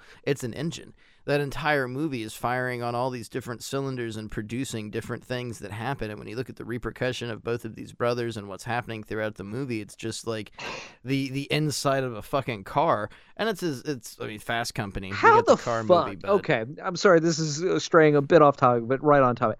How the fuck did david cronenberg okay so he makes the fly and it's a huge hit and people love it. Well the next movie i want to make is dead ringers and the studio goes uh, okay I, we trust you. Why you're trusting him i have no idea. Because he makes that film next. And think about how fucking strange dead ringers is as a film as a story about gynecologist the twin concept brothers. it's working with. Well not just the like the gynecological ideas but just the ideas of um self and um oh god kind of the, the, the mental gymnastics that we play with ourselves and with each other and as sibling it's just i don't know it's just it's such a layered piece of art that a studio put out and said, "Okay, we will pay." And I think it was like a fifteen million dollar budget. Why would you give him that money? And then they did it again with the Chinese film right after that, and we're like, "All right, I guess we're we're just gonna we're gonna let you go to uh, China this time and film over there and just take Jeremy Irons with you. Do whatever you want to, fine." And that was, I mean, uh, those three in a row, going from The Fly to Dead to, Butterfly what, to Naked yeah. Lunch. I mean, it's like Jesus fucking Christ, David. How? Do, and he kept getting funding. I mean, it worked. They sold it. It's it's all quite. Did any of those producers have they ever read Naked Lunch and said? Because my first question, if David Cromer says, "I want to make a movie of Naked Lunch," How? Why? What are you gonna do? I mean, most of it How? takes place in this fucking unfathomable place, but it works. It's like, not even really a story, eh, but it is. Like, how are you going to visualize any of this? And he said, "Well, I'm just going to make it about something that's not the book, but kind of the same way it is." And when you get the explanation, it makes sense. But still, it's just like, Well, Naked Lunch is a good one bringing up in- Infinity Pool because the movies uh, do have draw some similarities in kind of the uh, the realm that they take place in. That no, no spoilers, but talking about the plot that these celebrities, not celebrities, rich people are there. It's like a vacation country. It's one of those places in South America that's ridiculously dangerous, but they've built billion dollar resorts there. And if you leave the resort, you can get in a great deal of trouble. And we learn in this movie that if you commit a crime, the country has a very strict law policy and they will execute you for almost absolutely anything. And if you're rich or a dignitary, they will make a clone of you. And these people get addicted to kind of getting killed over and over and over again, thrill chasers, because they're so rich and empty, they have absolutely nothing else to offer. And the fucking idea, it's great, and it sounds just like something that his father would do, and it, it, it has, I know this isn't a word, but that sterility that David Cronenberg sterility. sterility yeah i sterility i said it funny but it it it, it has that and he as his own artist no complaint you know you don't we don't want him to be the same as his father but he he he, he i don't know it, it it feels like he's driving I don't want the same vibe, but I just want a similar. I want him to get like create his own vibe with his films, and I think he's trying. He's Yeah. just not there yet. I mean, here's a, a weird uh, metaphor for you, but it feels like he's driving the car, but his dad is still in the shotgun, and he's still, you know, giving him advice, backseat driving, letting, and it's not that's not the case. I just feel like as a director, as an artist, that he's coming out of his shell. He's moving farther away than anything else that his dad has done. But still, you can. It feels like there's just spots speckled throughout this movie where he's like, "I gotta Cronenberg this up. This is not Cronenbergian enough. I gotta add some But weird is shit." that And also how he's getting funding? Is that people are just kind of interested in just like being in business with a Cronenberg? this would have worked a lot better if it hadn't been Cronenberged up. Like it was its great own art piece, and then it gets a little David Cronenberg at times, and it's like, yeah, it's it's like an it's just like one of the mini knockoffs of David Cronenberg's film, and it's it's I hate that term. It's something with Skinamarink I keep seeing is it's Lynchian. That's lazy. Calling something Cronenbergian or Lynchian is just a fucking lazy idea for this vibe. So it has a similar vibe that means nothing to me. And especially comparing Skinamarink to the work of David Lynch, I don't care how much people don't like him. It's still just you might not get something out of his work, but that doesn't mean it's not there. With Skinamarink, you could say the same thing, but I'm gonna fucking put my foot down. There's nothing there. Well, it's just it's like it's the B unit's leftover footage from Eraserhead. It was people going out to get stock shots so Lynch could like pepper those into his piece. And that's what the whole movie just feels like. It's just like this is like B team footage of just like some objects and some Fucking interesting stuff. angles and a house and some darkness what do you want me to presume from any of this well i mean there's there's like creepy voices and stuff okay. You know what? Do you, you got anything? well i mean it's look at something like paranormal activity um which is by no means like any sort of upper echelon of filmmaking but they do use some sources of like effective filmmaking techniques. But this film like when you have the security cameras and paranormal activity and you have the uh, especially the opening scenes of paranormal activity where it's just like you know a lot of footage of like you know uh home owned security footage that's what this whole film feels like. It's just that building footage they use in paranormal activity but they have payoff in those films it might not be the greatest thing on earth but there is payoff Yeah, that was uh, one of the alarming things. Getting to the end of the movie and the credits start rolling, it was like, "This is it. This can't." This can't somebody dumped black paint on the floor like four times with a screen Well, you finally get to see the skin of Skinamarink, and it it's just a face. It's and it's it's scary. it's an out of focus face Well, it finally becomes scary because the volume's been turned down for a while, and then there's a, a, a tape glitch sound, and it screams at you. And I mean, we're getting monotonous at this point, but it it, it I don't know. I don't want to be too mean, but I, I just think it's absolute bullshit, and it, it really grinds on my fucking gears that this is just it's and it's not just stuff like this, but there's there's a whole slew of movies I can name that are just garbage, that are consistently shoved down your throat, and it's like even Megan, I'll I'll bring that one up. I'm tired of being told I need to lighten up. I'm sorry, it was a fucking. It wasn't even a horror movie. It, it's just cannon fodder. Uh, I saw the other day as an article on ca- Facebook. What I like to call it is it's a meme movie. The meme it creates is the important thing. The film in itself, I mean, like I haven't even seen Megan, but I can tell you what the whole point of that like creating that movie and putting out, was to make memes of it, to sell it and make memes, and it worked because there's a sequel coming because people like the fucking gifs. I saw an article on Facebook the other day of, of you know, here's movies you've never heard of that are, are way better than people say they are. And the first movie was Valentine. And I, I get like it Darcy the Mail Girl does it and there's a lot of other people they, they you know we're, we're fighting for these 2000s horror movies. They're better than you think. No, they fucking weren't. I was there for it the goddamn first they really time. weren't. You know, it's, They're all the same movie. They all feel the same. you gotta Like, lighten up on on on Scream and the sequels. Do I really need to lighten up on all six Screams? Is that it, do you, is that what you want? Do you want to hear us come and talk about Scream and Valentine? And I read these fucking mundane, dead fucking articles that haven't been corrected with spelling, and they're just terribly fucking pieced together. And it's just this asinine. Well, the problem is you're just they're extremists horror extremists. They don't want you to. That's uh, who the fuck is it? What is that? What is a horror extremist? The days of the underground and guys like uh the Toe Tag Crew and all these extreme gore movies. It's fucking dead and it's gone. Saying something sucks doesn't make you an extremist. It just means you have an opinion. That's it. Well, okay. Did Did you finally see Scream Five? I have not seen Scream two, three, Oh. or four, or the show. Yeah, I, I hope oh, I I've, die I've, before I see. I them. haven't seen Scream Four. I did see Scream Five because somebody made me watch it.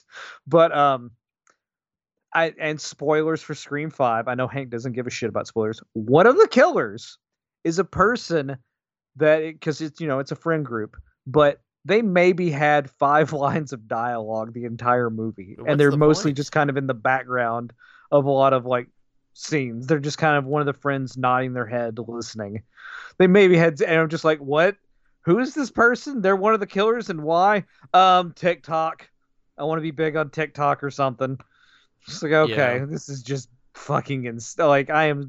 It's a terrible movie. I think I'm just. I've never been a fan of the Scream series at all, but they just keep getting worse and worse. And yes, it's more modern commentary. It's not the fact that like some of it's kind of interesting on that level, the commentary they're trying to bring to it, but it's just the execution isn't there because you keep having to hire these like I don't want to like be uh, overly mean, but just like actors and to play brain dead characters who are the there to be pretty or handsome and say some bullshit Dawson's Creek like dialogue and then but did you know that they were the killer? Okay, the end. It's Yeah. because of uh re- like reboots. And this is what the, these are the rules for reboots. And like some like there's one scene where they're talking about reboot rules. It's like, okay, that's a little interesting, but that's the last time we really bring that up. Yeah, I mean it's it's kind of come back to the Tarantino thing. I just don't bother with things. It's like Megan. I I normally would have stayed as far away from that movie as possible, but you know, I got invited to do a guest spot, so I saw it, and I was hoping at some point that maybe it would enlighten me, and I I would you know maybe I have a chip on my shoulder and I'm the problem. I, I, it's not a matter of the, the, the genre changing or generations changing. It's a matter of fucking capitalism and shit being made for the sake of, well, horror's getting popular again, so let's fucking keep pushing out movies. And like Blumhouse is becoming what Lionsgate was in the early 2000s. It's well, not a they problem, become but they become a sequel studio, and they become like Dimension. Just- it's yeah. just like the important thing is the Dimension name. Edge. It's to create a another series of films, a- an IP that we can endlessly sell T-shirts and stuff of. And I don't have any inherent problem with all of that, but it just at a certain point It feels it gets cheap. really, really stale. I just feel kind of cheapened by it at the same time too. Of like, I understand we all want a, a new person, and at some points you you kind of I, I guess that era's over. That that is it's dead. We're not going to get a new Freddy. We're not having a new Jason. We've we've tried resurgences with Michael. It's gone. The era is over. Well, then, okay. One of the things. This is a personal thing with me. Like I like Trick or Treat. The 2000. What year was that? 2007 film. Like I enjoyed the film Trick or Treat. Um, and I think each little individual anthology segment has its own pluses and minuses, but it's a nice, solid little movie. What I don't like about Trick or Treat is how much merchandise is there of Sam? It's the one character that they could make merchandise of. I mean, it's about so many different things because it is an anthology film, but there's this one character that took off and it only took off as a product.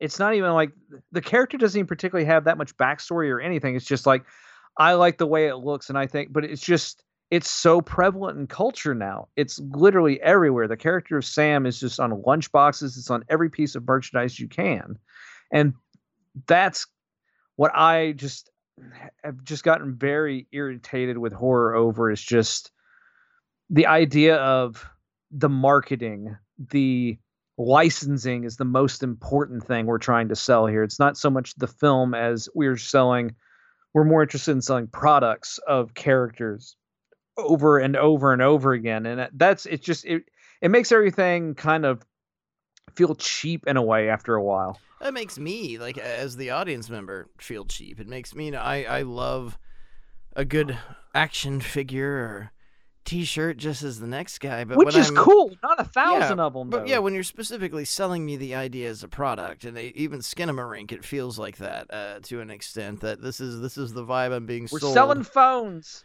Yeah, here's the new vibe, a new product that we are, are gonna force down your throat, and if you have the gall to disagree with us, you're the wrong one. You're a bad guy.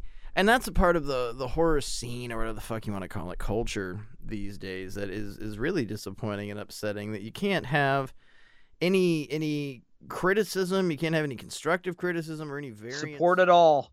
Support every last bit of it. You can't disagree at all. You're a bad guy. You're a monster. You're you're you're this or that, and it's like, well, And this is not even like disagreements about like things that you'd even perceived as being political in nature. These are just disagreements about I don't whether like a movie's movie. good or not. Like it's just like I what's good about this film? Well, you know, Linus and I brought this up on uh, I think it's an episode called "The Halloween Hangover," and uh, I, I I'm I'm guilty of being one of those big barbarian fanboys that I was kissing the movie's ass. And Linus pointed out to me, and and this is a, a great point at least where we're talking here. The movie is effective the very first time you see it.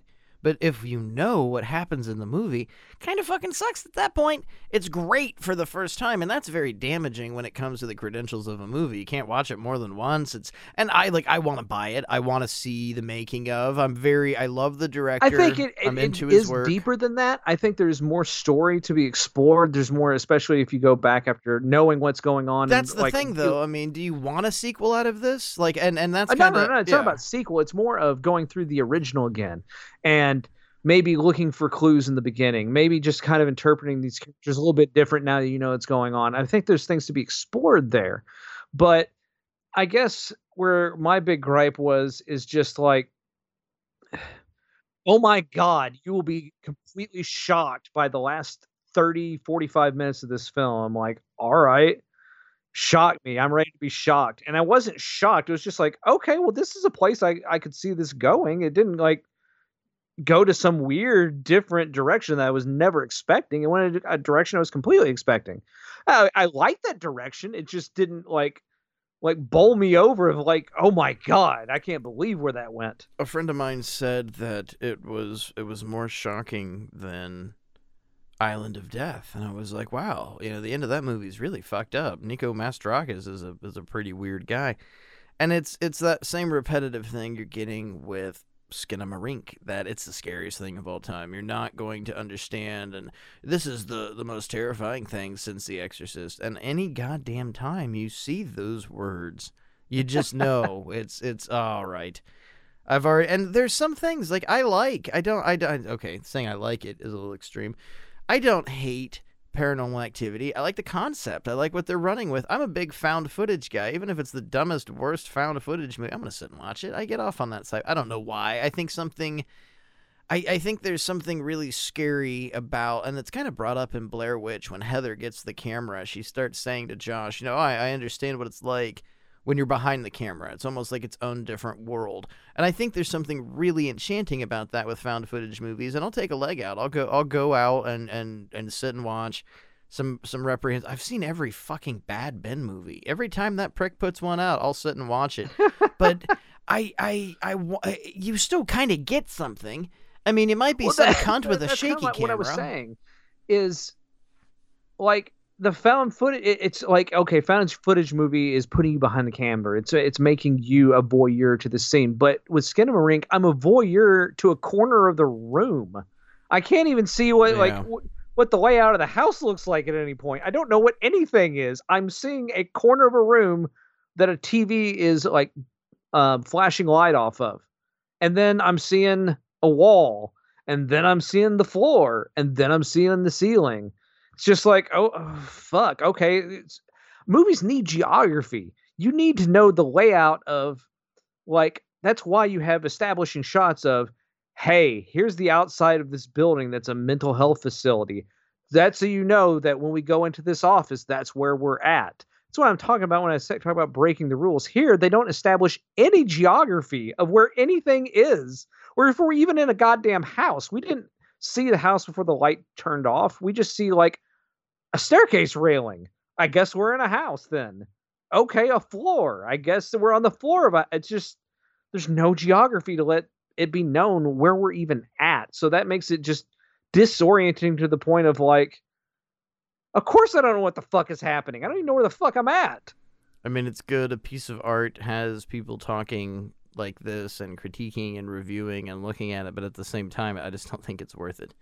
But I can say I'm on my last beer, so we're going to be getting to the end of this at least sometime soon. Unlike Skinamarink, which has no end, has no beginning. It's just this consistent circle jerk of It has a beginning because it has credits. But that doesn't. But it like, has no th- end. there- there's no saturation. You know, there's no. We're we're we're moving into this universe. When you begin a film, you're kind of saturated with the universe. Uh, and like David, just go back to David Cronenberg.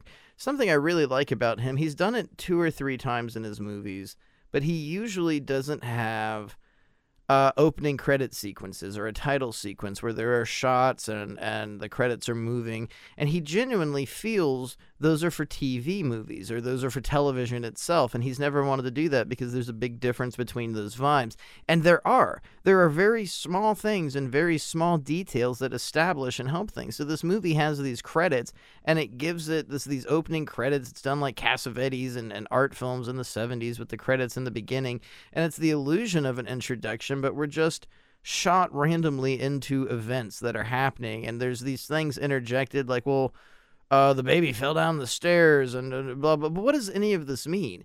You you you have your fingertips grasping something, but it's so far out of reach. It's just delusional. And I think the production, I think the idea of this is is just a fucking delusion itself. I I find it delusional that so many people are sitting and jerking off to the idea of this. Just what do you think you're special because you do you not actually get it and you're just claiming you do to feel something? Like I don't I don't fucking and I don't want to disvalue anyone that actually gets it and feels something for this, but at the same time I think it's fucking nothing. Uh, It's the equivalent of sitting in a dark room and putting on a sound effects record and just like, well, I, I really scared myself there. Okay.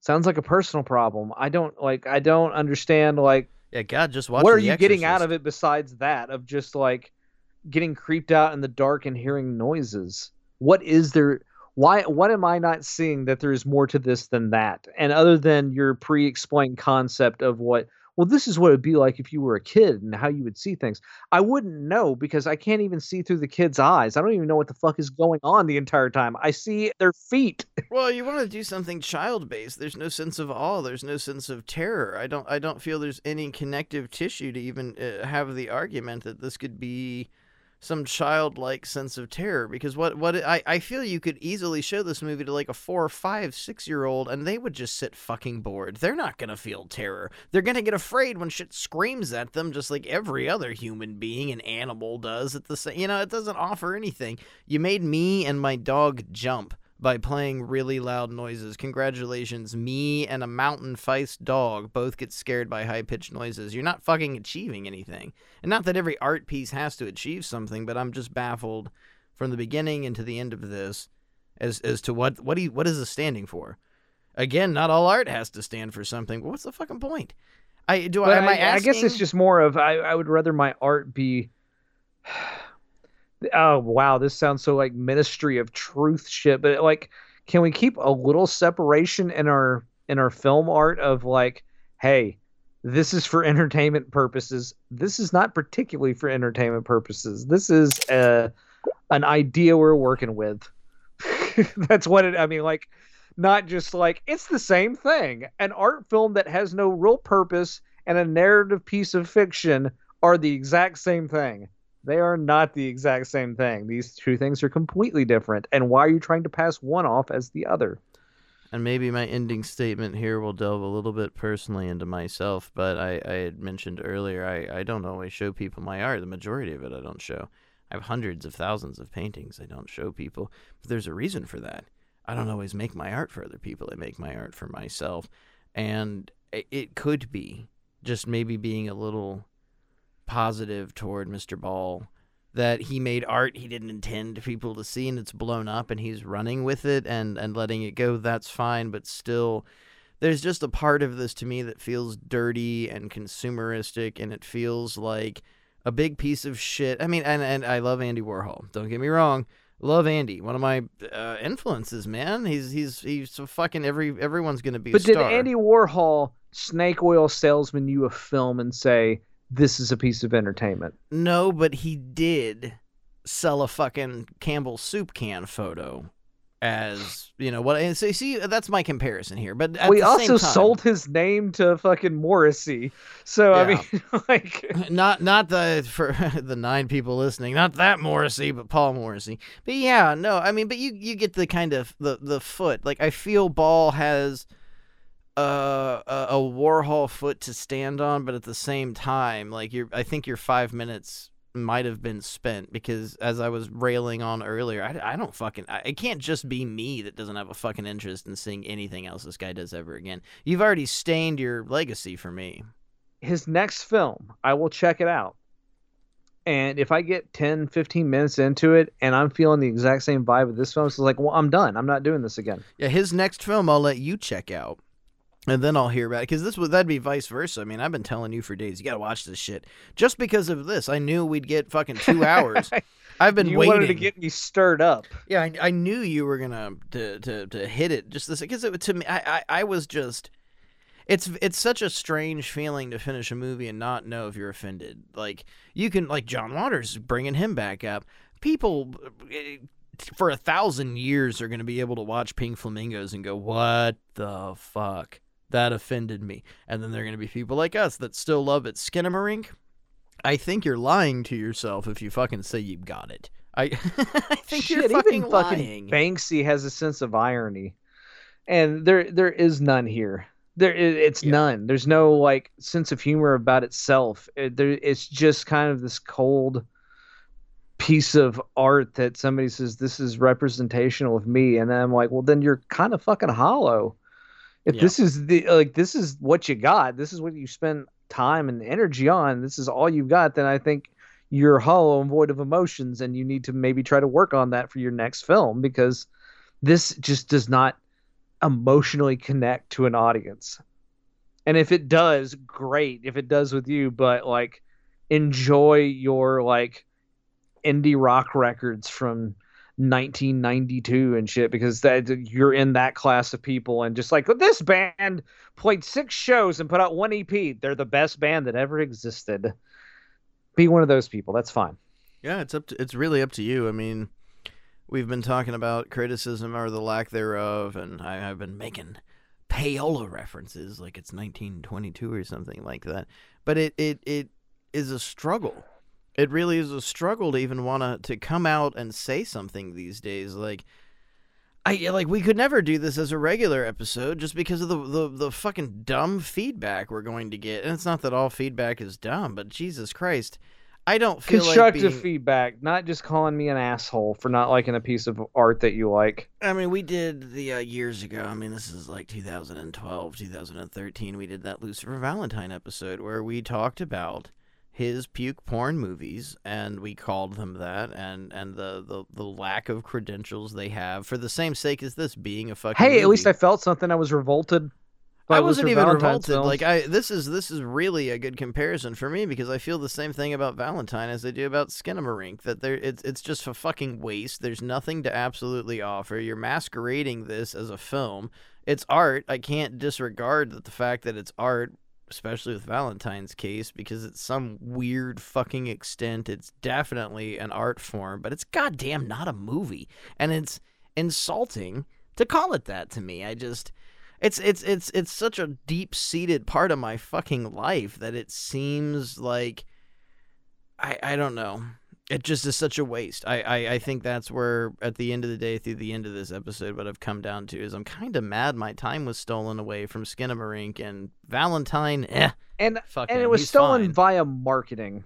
That's the biggest problem, and it, that, that's even peer-to-peer marketing from other people that you might know online or whatever. Just I, I was bamboozled by more marketing, and I'm just so tired of marketing for a film. And when like just just give me a good piece of art. That's all I really want. That just give me an interesting It doesn't even have to be good. art. I mean, e- even now defending something like Marvel, at least there's something to fucking offer for for a They're all wide- mid. They're all three star movies. There's hey, something. this is pretty watchable. I guess we've gotten to the end of this because I mean, what there, there's uh, there's a hill we can keep climbing, but we've made a lot of allusions and a lot of references. We've talked about a, a great deal of stuff, but at, at the end of the day, I don't even like. I, it's not even a star. It's not even like something I can put a, a, a one to five Chaz Balance style rating on. Of like, yeah, Skinamarink, it's a fucking thing. It it It- exists. It's like asking me to rate somebody's ink wash they did on a piece of paper. Like, what do you think about this initial ink wash I did?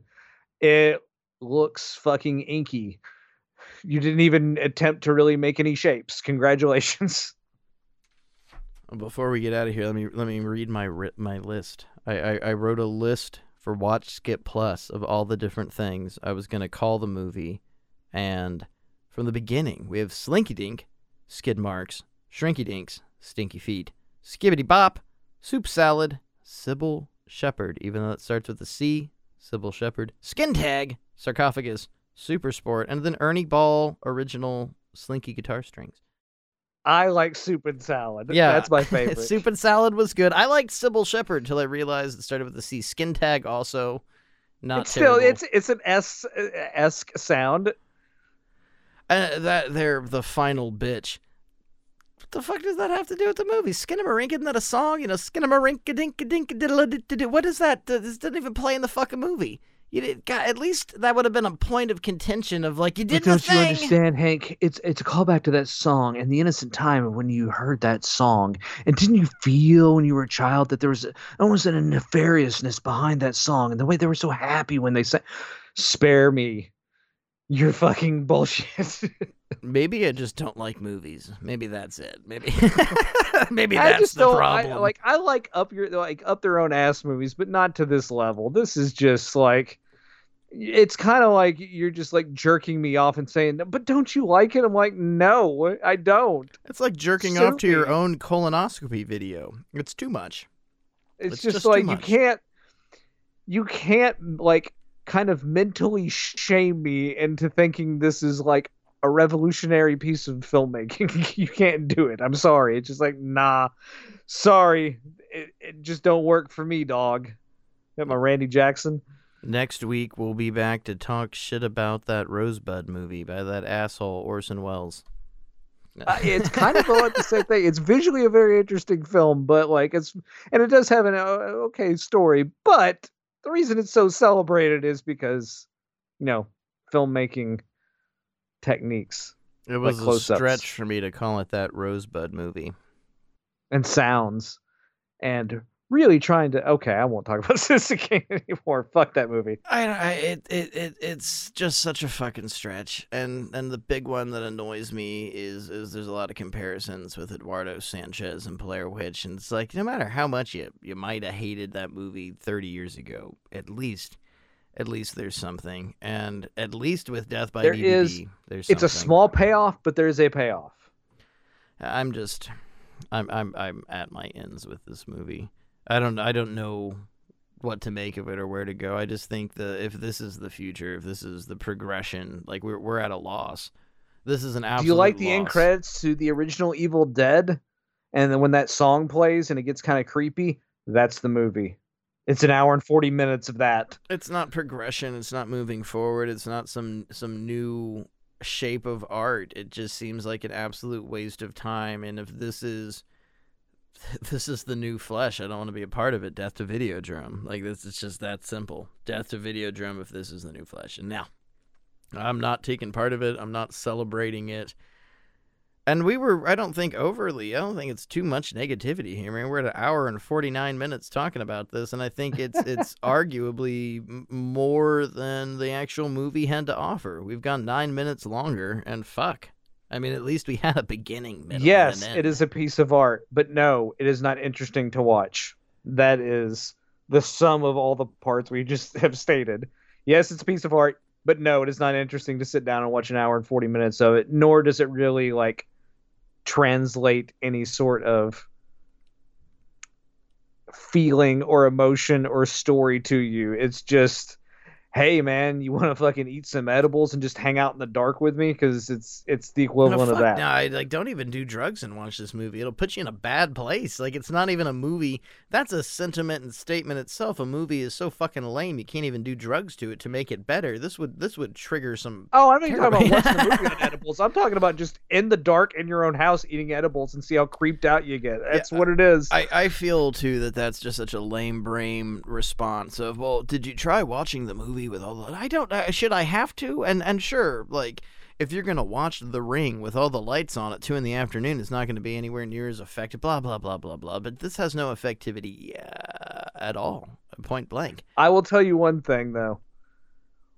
Watching Dredd 3D for the first time, high on opiates, that's an experience everybody needs to have. Yeah, that that's got to be the end of the episode. There. It changes your life a little bit. You have a real good time. Keeping that one in. Eat a handful I of had a fucking dentist appointment. Just eat yourself some OxyContin and watch some Oh, Judge Dredd. No, I had a fucking bum tooth, but and so I was on painkillers at the time, and I was fucking high as fuck on painkillers watching Dredd 3D in the theater, and it was so fucking good. You have no idea. So I guess now we're at the end. I don't. There's nothing better to go off of with the opiates and Judge Dredd ending. That's the, that's the ending for me. We do have our Patreon shout outs. James Hoisington, Kevin Matthews, James Ellis, Linus Fitness Center, Holly Colson, Megan Amanda, Doom Generation Podcast, Gretchen McKee, and Mary Sparrow. Thank you. Thank you for subscribing. Thank you for listening. Thank you for being a part of Death by DVD. You want to do the Golden Girls theme together Thank you in for unison? being- Yeah, we got to. A friend travel down the road and back again. Your heart is Your true. heart is true. You're a pal and a and confidant. confidant. And if you threw a party, and something happened. invited everyone you knew. Boo, boo. I realized in the second verse I don't know the lyrics. The card attached would read, "Thank you for being a friend, Buck." Thank you for being a friend.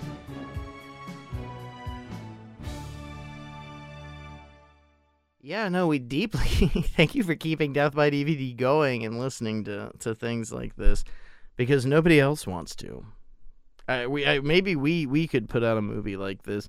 I was joking around uh, with Linus that you know I could just come out to England with a camera and we could we could make a folk horror version of this because it's English. But shit, just come out to your house and, and, and put the camera outside for a few days, get some some weird deep woods stuff. We'd be fine. We have a whole movie now.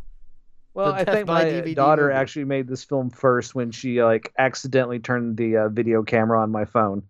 Just upload the footage. Now we've got we got to deal with uh, A24 to make a uh, horror film. That's the idea. We're gonna get a GoPro and strap it to your kid's head and and let her crawl around for a whole day, and then we're gonna put some fucking 1972 filters over that and and add some synth music, and I'm just gonna hit random keys on my Korg and see what happens. And dude, It's it's what it's like when like a little tiny creature like a ghoulie spies on you in your everyday life, and it's six hours long. I don't know why I turned to Sebastian Bach, but hey, man, it's awesome. we should. This is that's an idea. We we let's end this and start writing that. We actually have some content coming soon. oh shit, the Death by DVD movie.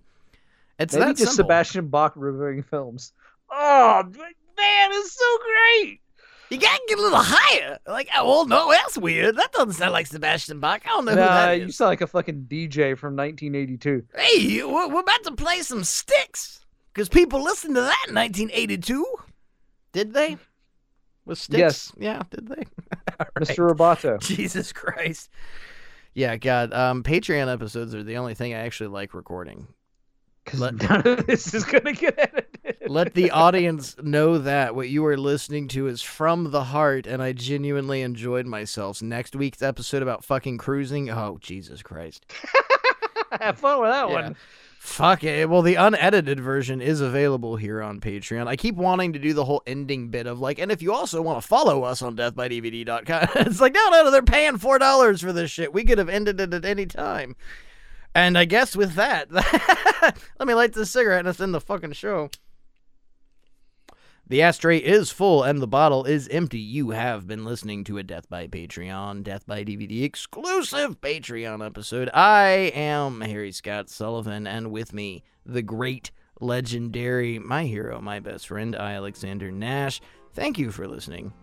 Th- I, I, I, I, at the beginning of the episode, said this might come out as a regular episode, but it shall fucking not. I am not editing that shit. This is an exclusive Patreon episode. Thank you from the bottom of my heart. Have a pleasant tomorrow.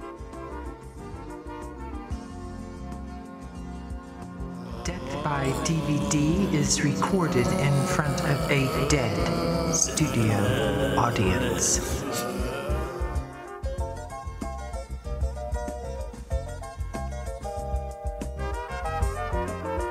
Portions of today's programming have been mechanically reproduced.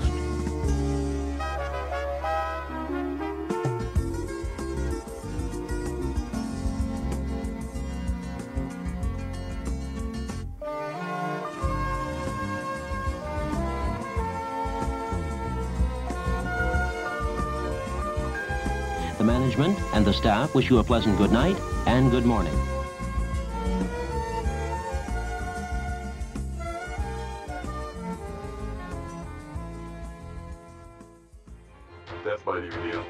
From on top of Blue Crystal Sunshine Mountain in any town USA with transmitters on top the Empire State Building.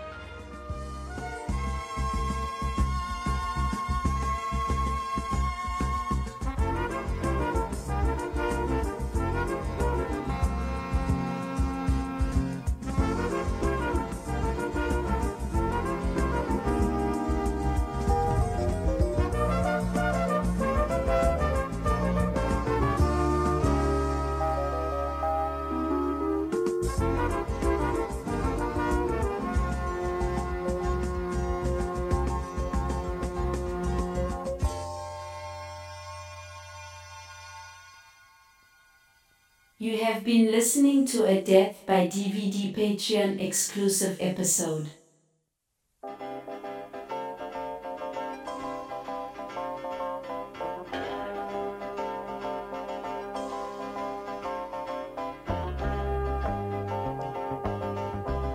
Thank you for choosing death.